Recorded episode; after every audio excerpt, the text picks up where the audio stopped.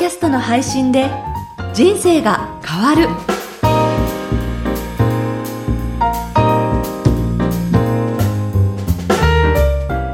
小林まどかです。ポッドキャストの配信で人生が変わる。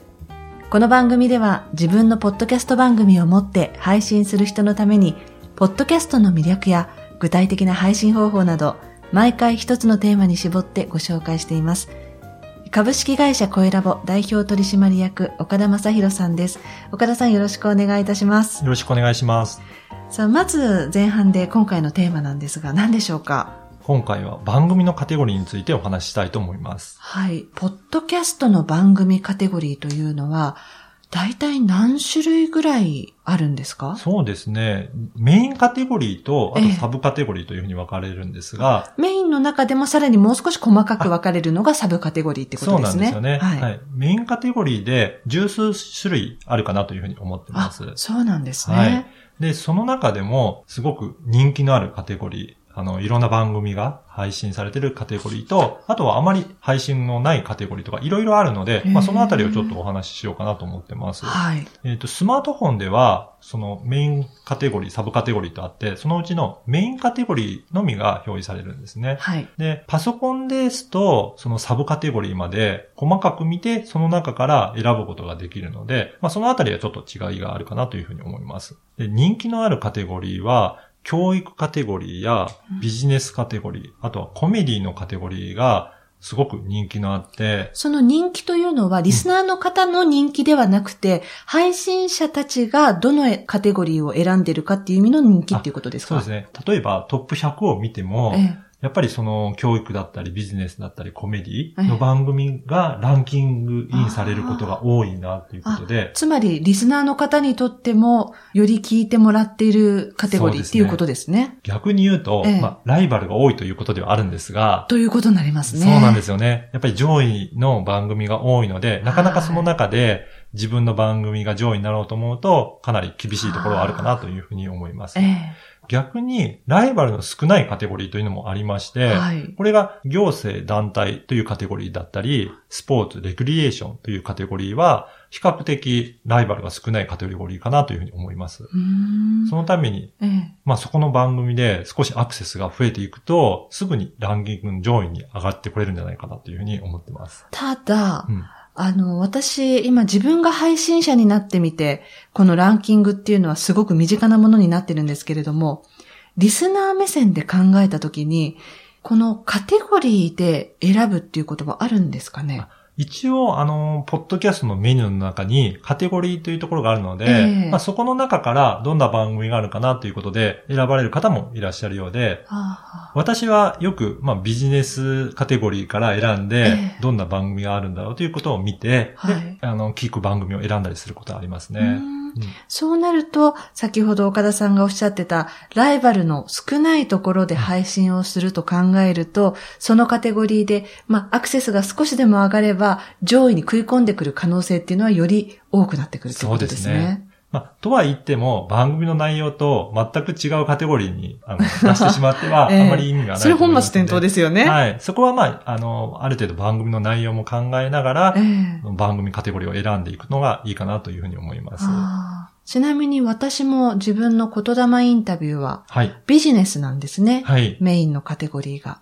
で、あの、決してビジネス寄りな話っていうことではないんですけれども、うん、ただ、まあ、系統として、例えば、本田健さんと、お仕事もしていますし、はい、そういった意味では、まあ、自己啓発とか、ある程度そういう心谷仁之助さんとか、はい、そういう方たちが、まあ、アップされているものが、このビジネスだったので、あ、ここがいいかなって、うん。でも、結果的に、まあ、ライバルはもちろん多いですし、はい、しかも、とても人気のある番組が肩を並べているので、そこに上位に行くっていうのは、なかなか難しいんですが、ただ、一回ランキング入ると、はい、逆にいい点としては、うん、自分の番組をそういう意味ではランキングから見てもらいやすいっていうことがあるんですよね。そうですね。アクセスもビジネスに多くアクセスする人が多いということなので、たまたまトップに来れば、あ、これなんだろうっていう、そういう人たちが増えてくるっていうこともありますので。そうですね。やっぱりビジネス視点で見て、で、この番組を聞いてみたいということで、聞いていただける方も増えるんじゃないかなと思います。はい、あとサブカテゴリーで言いますと、えー、まどかさんの番組はキャリアのカテゴリーにありますので。そうでしたっけ？忘れてました、はい、自分で。なので、まあ、キャリアアップしたいとか、そういうふうに自分を磨きたいという方には、うん、そういったカテゴリーもいいんじゃないかなというふうに思ってます。はい。あの、ちなみに岡田さんはいろんな方のそのプロデュースもされてますよね、ポッドキャストの。はい、そうするとどういう基準でこのカテゴリーっていうのは選ぶようにアドバイスされてますか？やはり一番はその番組の内容を考えて、それに一番マッチするようなカテゴリーを選びます。ええ、あとはその方がどういったビジネスをされているかっていうことも考えて、うん、で、将来的にはどこにつなげたいかということで、それ、そういったユーザーがどこにいるのかなっていうことを考えてカテゴリーを選ぶということもありますので、まあ、そのあたりを総合的に判断してカテゴリーを選ぶようにしています。うん、あの、岡田さんがこの今現在のトップにひゃくの番組のそのカテゴリー別でパーセンテージっていうのを出されたんですけれど、はい、見てみると、例えばスピリチュアルなんていうものは、うん、本屋さんに行くと今ものすごいコーナーね占めてますけれど、ありますね、意外とポッドキャストで言うともう下の方で全然 ね, ね宗教スピリチュアルなんていうものがもっと本当は多くあってもいいんじゃないかなって思うんですけれど、うん、こう、配信者側にあまり選ばれないカテゴリーですね。そうですね。あのー、意外と入ってないなと思います。そうですね。あともう一つは、まあ、スピリチュアルの番組であったとしても、別のカテゴリーで登録されている方もいらっしゃるようなので、えー、その場合は、例えばビジネスで登録するとビジネスの中のランキングになってるとかありますね。まあ、そうそう。そうですね。逆に言うと、そのスピリチュアルのカテゴリーでずっとトップを、あの、行き続ける方が、かえってアクセスは増えるかもしれないので、そのあたりはちょっといろいろ考慮して工夫されるといいかなというふうに思います。はい。ということで今回のテーマは番組カテゴリーについてお話しいたしました。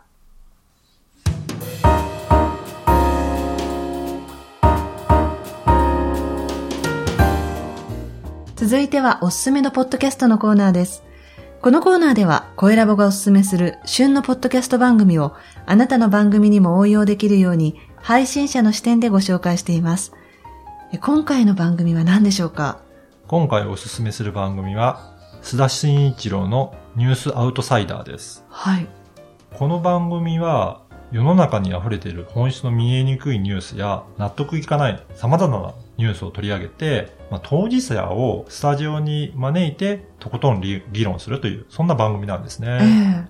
えー、で、日本放送から配信されていまして約にじゅっぷんぐらいの番組となっています。で、今までも経済評論家の方だったり国際ジャーナリストの方だったり、まあ、多彩なゲストの方をお招きして議論をされている番組なんですね、えーえーで、にせんじゅうななねんのごがつには安倍総理大臣も出演されるなどかなり著名な方も出演されている番組ですね。はい。で、この番組は、まあ、須田慎一郎さんがいろいろ突っ込んでゲストの方に聞くので大変深い議論ができて、はい、私も大変気に入っている番組でよく聞いています。あ、そうですか、うん、やっぱりなかなかこの大手メディア、例えばテレビなどでも発言できることってそもそもその時間もなかなかもらえないし、はい、そういう意味ではインタビューって本当にこのポッドキャストはもう絶好の場所なんですよね。そうですね、えー、もう時間にあまり制限がないので、えー、とことん議論したいっていう場合はかなりおすすめのメディアかなというふうに思います。そうですね、うん、配信者の視点で言いましてもやはりその時間の制限がないというのはすごく有利な点で、えー、やはり我々はあんまり慣れてない素人からすると何分に収めなきゃいけないっていうと、なかなかその時間で収めて食べることって無理ですよね。いや、ラジオはね、はい、もうそれがきちんと決まってるから、ね、もうあの何分よんじゅうびょうには穴尻、はい、もう最後に言い切るっていうのが絶対に決まってるので、そうですね、むしろラジオからポッドキャストをやるとこんなに緩くていいんだっていう逆にそっちのドキドキがあるんですけれど、そうなんですね、はいはい、やっぱりプロの方はそうやってしっかり収めることできると思うんですけど、やはり我々はそんなことは無理なので本当に時間の制限がない緩やかなこのポッドキャストの番組は好きなだけ喋って好きなところを切り取れるっていうところはメリットとしてあるんじゃないかなというふうに思います。そうですね。えー、ただ同時にあまり長くなりすぎてもリスナーの方は飽きてしまうので、そのずっと集中力を、ね、保って聞くっていうことって人はなかなかできないので、そのあたりもこうある程度考慮して、はい、リスナーの方の立場にも立ってその時間っていうのは決められた方がいいかなっていうふうに思いますね。そうですね。はい、あまりだらだらと続けない方がいいかと思います。はい。えー、ということで今回は須田慎一郎のニュースアウトサイダー、この番組をおすすめしました。ポッドキャストの配信で人生が変わる、いかがでしたでしょうか。コエラボではポッドキャストに関する質問やご相談を受け付けています。ホームページのお問い合わせからメッセージをお送りください。